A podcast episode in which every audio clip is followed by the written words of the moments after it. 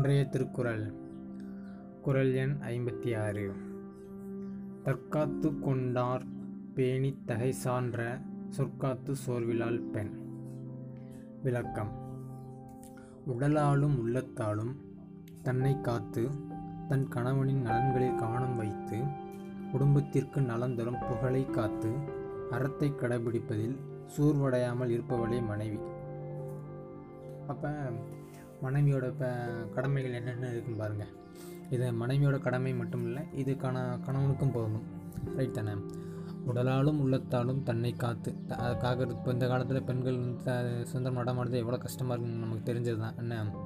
அப்படி இருக்கையில் இவ்வளோ ப்ராப்பர்ட்டி உடலாலும் உள்ளத்தாலும் தன்னையும் காத்து வீட்டுக்காரரையும் பார்த்து இந்த மாதிரி பார்க்கணுன்னா ரொம்ப கஷ்டம். குடும்பத்தையும் பிள்ளைகளையும் பார்த்து அவங்க பேரண்ட்ஸையும் பார்த்து இவ்வளோ கஷ்டங்களுக்கு மட்டிலையும் சோர்வடையாமல் இருக்காங்க பார்த்தீங்களா?